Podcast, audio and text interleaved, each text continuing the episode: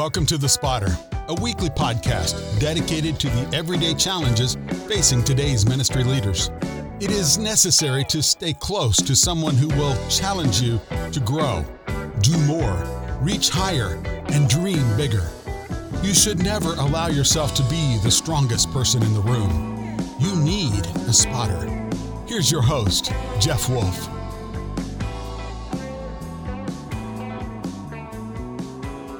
Hello, friends and neighbors. I'm Jeff Wolf. I'll be your spotter for the next few moments.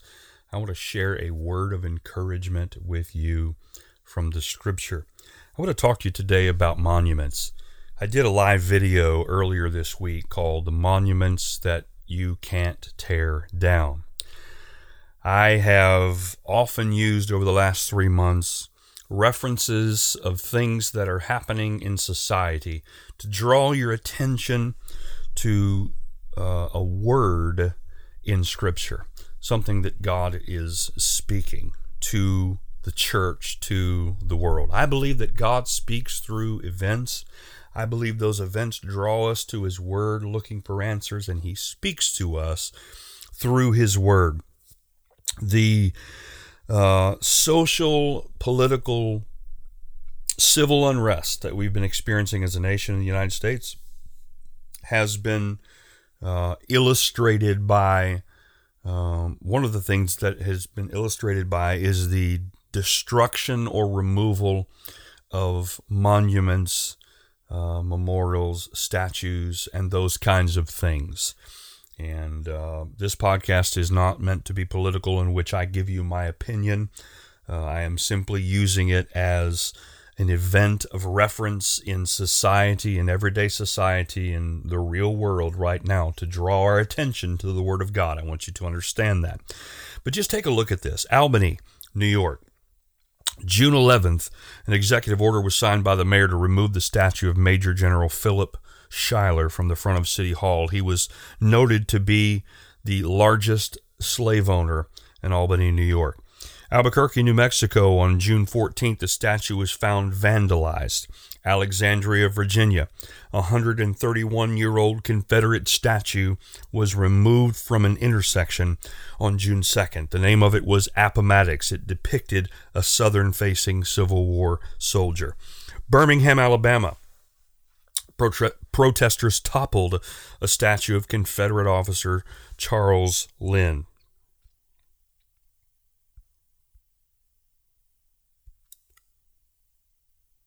Lost my place.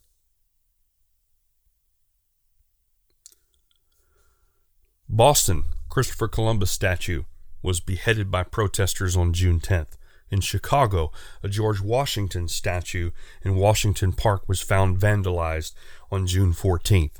In College Station, Texas, a statue of Confederate General Lawrence Sullivan Ross was vandalized on the evening of June the 9th.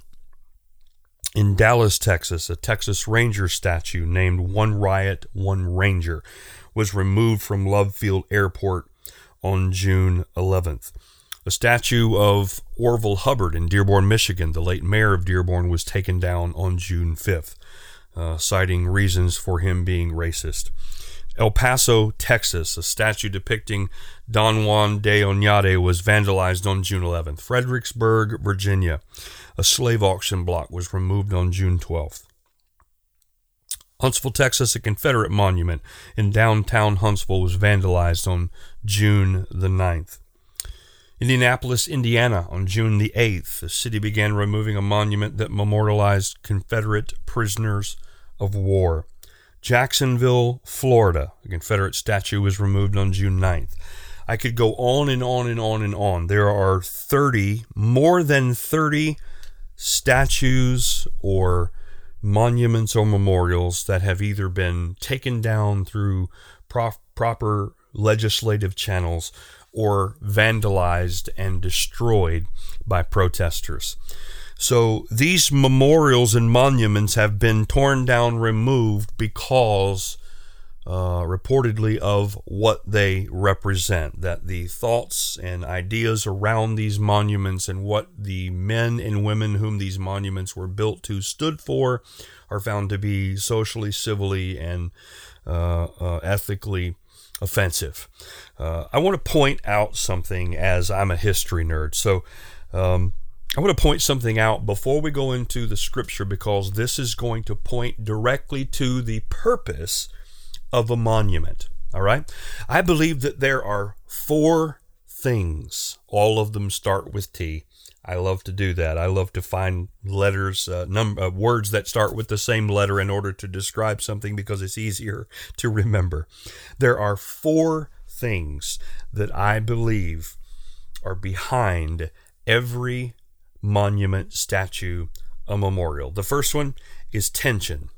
Tension. The tension caused by, uh, uh let's t- let's take uh, civil rights for instance, uh, slavery civil rights, the tension of the slave trade, the tension of the injustice of slavery, the tension of the injustice of uh, um, civil rights uh, in in the 60s, the tension that's caused, the controversy that's caused, the protests that are caused. The tension brings the conflict uh, of the Civil War. The tension brings the conflict of the 60s the tension causes conflict. So there there is always it always begins with tension.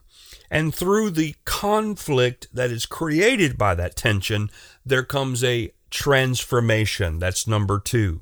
Transformation comes because of the tension, the tension, the stretching, uh, the the the tension that's caused by pulling us and stretching us and and and uh, causing us to experience pain and injustice and and and all of those things that tension will eventually lead to a transformation the transformation that comes, and the Civil War being the abolishment of slavery, the Civil Rights era, the the uh, rights being granted, the integration and and and uh, the desegregation. That is the transformation that took place in the Civil Rights area. That transformation came about because of the tension caused by the injustice. The tension brings transformation, and then the transformation gives rise to the tribute, the statue, the monument, the memorial.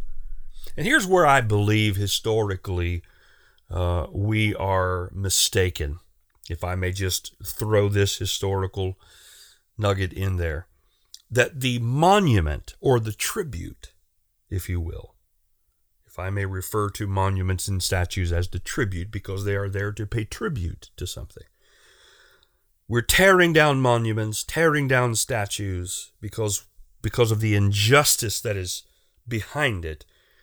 But may I just point out that the tribute is there to point to the transformation, not just the tension. The tribute is a monument or memorial to the transformation that took place to show us what happened when we came together and made a difference. All right. So there's tension that brings the transformation that gives rise to the tribute. And then there's the telling. Maybe that's the problem is that we are not properly telling about the tribute. We are not properly educating uh, the generations after us as to what these things mean. Again, I'm not here to talk about whether I agree or disagree with the tearing down of the statues and the monuments. I'm just pointing out the purpose for, traditionally, the purpose for a tribute. So, tension brings transformation, gives rise to the tribute, and then we have to tell about it. Those are the four things that surround every monument and statue. Okay? But I want you to know that memorializing and paying tribute and building monuments did not start with the United States or any other nation in, in Europe or Asia or Russia. All of these countries, we, we are all uh, nations that have memorialized our history. This began in the Word of God. Joshua chapter 4. I'm going to read just a few verses here and then we're going to jump back to chapter 2 and work our way forward. There is one monument that cannot be destroyed. That's the topic of this podcast. One monument that cannot be destroyed, and that is the monument in your life. Listen to this Joshua chapter 4, verse 1. When all the people had crossed the Jordan, the Lord said to Joshua, Now choose twelve men from each tribe Tell them, take 12 stones from the very place where the priests are standing in the middle of the Jordan, carry them out and pile them up at the place where you will camp tonight. Verse 6 We will use these stones to build a memorial. In the future, your children will ask you, What do these stones mean? Then you can tell them they remind us that the Jordan River stopped flowing when the Ark of the Covenant went across. These stones will stand as a memorial among the people of Israel forever. This story of Joshua leading the people of Israel across the last obstacle between them and their promised land was brought about by tension the tension caused a transformation. The transformation gave rise to a God ordained tribute and then the instruction to tell about it. this is good stuff. Now, if we were to back up to Joshua chapter 2, we'd get the we'd get the benefit of the whole story. And I can't read, I don't have the time to read to you uh, all of the story, but basically, Joshua has come to a place. Moses is dead. He is now leading Israel, and God said, On this day, I'm going to show Israel that I am with you just as I was with Moses. And so this is a big opportunity. This is the day that God is going to perform a miracle not only to not only to put his his hand of approval, if you will, on Joshua, but he is going to lead his people into the place where he had always promised them. Now, chapter 2 tells about the two spies that go into Jericho, how they were hidden by Rahab and, and they escaped capture by the king of Jericho by being hidden, and then coming back to Joshua and giving report chapter 3 is where you read the instructions about how they were going to cross. Verse 1 of chapter 3. Let me just share a few things with you here. Joshua 3 1. Early the next morning, Joshua and all Israel left the acacia grove and arrived at the banks of the Jordan River, where they camped before crossing. Three days later, the Israelite officers went through the camp giving these instructions to the people. When you see the Levitical priests carrying the Ark of the Covenant of the Lord your God, move out from your position and follow them. And so that's exactly what happened.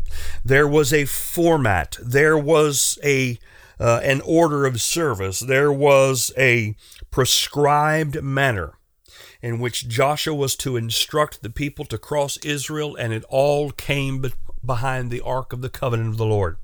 You know the story. The ark, the priest carrying the ark, would step into the waters of the Jordan River, and they were to stop there.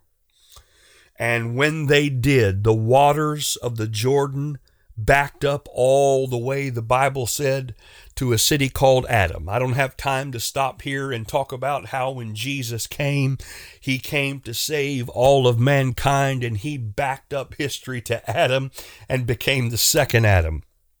My Lord, the Word of God is rich. So when the waters piled up, so that the riverbed became dry. Now, keep in mind, the Bible also tells us in these first four chapters that the Jordan was at flood stage. They were the, the Jordan was overflowing its boundaries. But God used his power and performed a miracle so that when the ark of the covenant being carried by the priests entered into the Jordan, the waters backed up to the city Adam, and the riverbed became dry, and they walked over, they crossed over the Jordan River. But here's the interesting part, and that's chapter 4, where I read to you to begin with that God instructed Joshua when you send the people of Israel over, appoint 12 men, one for each tribe. They will gather a stone each out of the riverbed and carry it with them to the place where you will camp tonight, and you will set up a memorial there, and it will be there as a memorial to this event forever. It will pay tribute to the tension, to the transformation that came, the tension being slavery and a homeless, wandering people, but because they followed God, God gave them a transformation. He opened up the waters of a raging flood stage Jordan River and allowed them to cross the very last obstacle to get to Jericho. And then, after God instructed them to build a tribute with those 12 stones, he said, Now, when your children ask, you will tell them. You will tell them. Now, I don't know what it is God's done for you, but every one of us either has had or will have a Jordan River experience. We have promises. The promises of God according to Scripture are in Him, yes and amen, or so be it. When God promises you something, He will perform it. If He promised you that He's going to bring your lost children home, He's going to do it. If He promised you He's going to heal your body from a physical infirmity, He's going to do it if he promised you that he was going to uh, bring you into a particular ministry he's going to do it. If god promised to bless you financially and and be your portion he's going to do it. Whatever god has promised to do he will perform it. He is not a man that he should lie. He is the God who, with his very voice and the movement of his lips and the breath of his lungs, can create things that are not and call them into existence. Whatever God has promised you, don't give up on your promise. God promised them, uh, his people, when he brought them out of Egypt, that he was going to lead them to a land flowing with milk and honey, a promised land, a promised land where they would live in houses they didn't build and, and, and, and eat crops that they didn't plant. This was the promise of God, but for 40 years they wandered in the wilderness due to their disobedience. 40 years they wandered and they waited. Now the time has come. The crescendo of their promise is about to peak. And God's going to deliver them. The tension has brought about a transformation. And now they are paying a tribute to it. Whatever your promise, God is going to perform it. And when He does, you will have a tribute at that stage of your life. Whatever it may be, it may be a song that the words of which ministered to you and became your anthem in the time where you were in the tension of waiting and led you to the transformation that brought about your promise. It may be a passage of scripture that God used to minister to you and build your faith when you were waiting on the promise. But when God does what He promised, there's going to be a memorial in your life, a monument to that monumental move of God. And there's a purpose for it. Maybe it's a scar. Sometimes the monument, the tribute to the transformation of the power of God in your life is a scar. I didn't say a wound, I said a scar. There's a difference. You know the difference between a wound and a scar. A wound hurts, a wound is open, a wound is bleeding, a wound is painful. A wound can get infected and cause more pain. You won't let anybody touch a wound. But when it heals, it becomes a scar. A scar doesn't have pain. A scar is not open. A scar is not bleeding. A scar cannot become infected. The scar is something you'll let people see and you'll let people touch because it is the tribute to the wound that used to be there before God caused healing in your life. Whatever your monument is, whatever the tribute is that you hold dear to you, to memorialize and remember the transformation of the power of God in your life. I used to be a sinner, but now I have been washed in the blood of Jesus by the Savior. You have a monument to that in your life. You know where you were. You know what was going on. You knew what was happening around you, and you knew what gripped you and drew you in to the blood covering of Jesus. Maybe it's a healing in your body. We could go on and on today, but I'm telling you, the devil can do a lot of things, but he cannot take from you the monument to your miracle. He can steal your joy and he can steal your physical possessions and he can begin to, uh, if the Lord so allows him, if we would go back to the story of Job, take away everything you have but your life, but he'll never be able to steal the monument to your miracle. You can't tear down my monument. If everything around me crumbles, if I lose everything I have, what I will still hold on to is the monument to my miracle. Because I can look at that and I can say, that's where God touched me. And if He did it for me then, He'll do it for me again. That's where God performed a transformation. If He did it then, He'll do it again. This is my monument. And the monument isn't there just to be there, it's there for you to tell about it. To whom? Who are you supposed to tell? Well, specifically, your children, those who come after you. Joshua said, These stones will be a memorial forever, so that when your children ask you, What do these stones mean? You can look at them and say, These stones are a tribute to the day that God parted the Jordan River waters and brought us over on dry ground. These stones mean something. We can't stop at just paying tribute to the transformation. We have to tell. That's the fourth T. We have to tell about the transformation.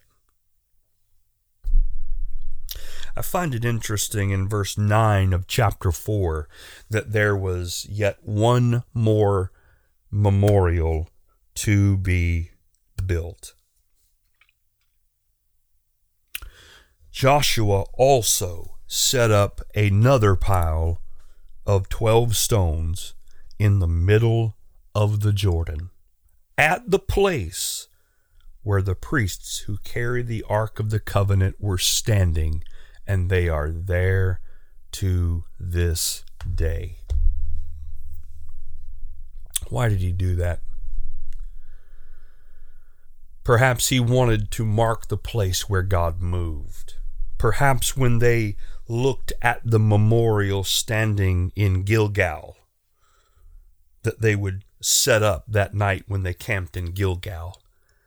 Perhaps he wanted to look back at the Jordan, now again rushing waters at flood stage level in the Jordan, and see that pile of 12 stones, maybe a few of them sticking up out of the water yet to be seen, and say, That's the place. That's the place where God moved. You see that obstacle? God got me through it. Do you see where those stones are standing? Do you see those two or three stones that are yet standing up out of the Jordan River? They had to be visible. Why else would he why else would he set up those stones? There had to be a few stones still visible from the surface of the water. Do you see those stones out there? Joshua perhaps would say. That is where the glory of God parted the waters. Mm.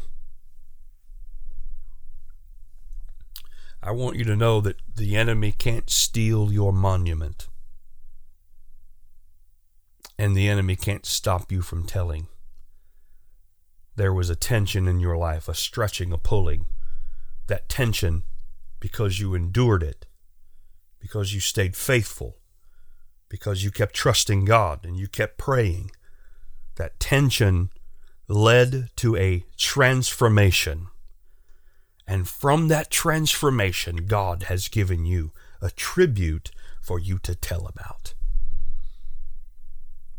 As you walk through this pandemic, as you walk through the things that are happening in your life as a result of current events, whatever you've lost, you haven't lost the tribute to God's miracle working power in your life. Hold on to it.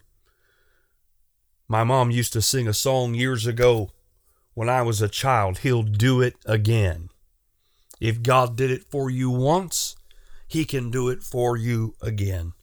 The God that opened up the Jordan was doing it again because He'd opened it up 40 years earlier at the Red Sea.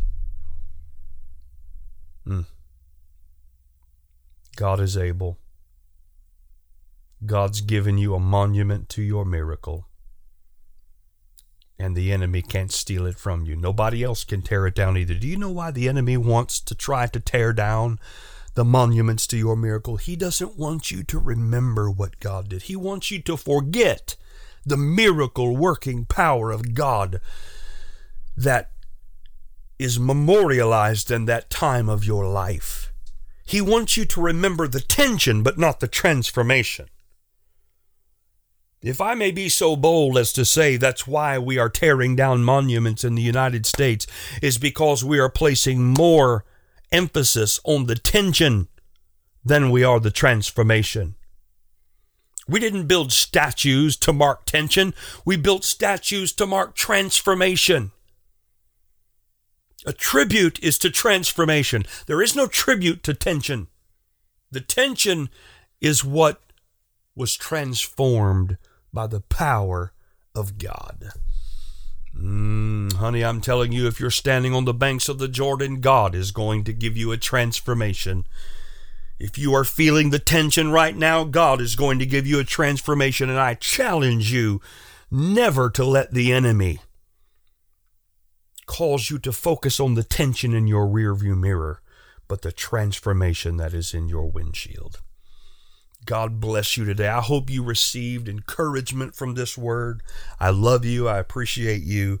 And I thank you for sharing with me every week in this podcast. Be encouraged by the word of the Lord. I appreciate you so much. See you next time.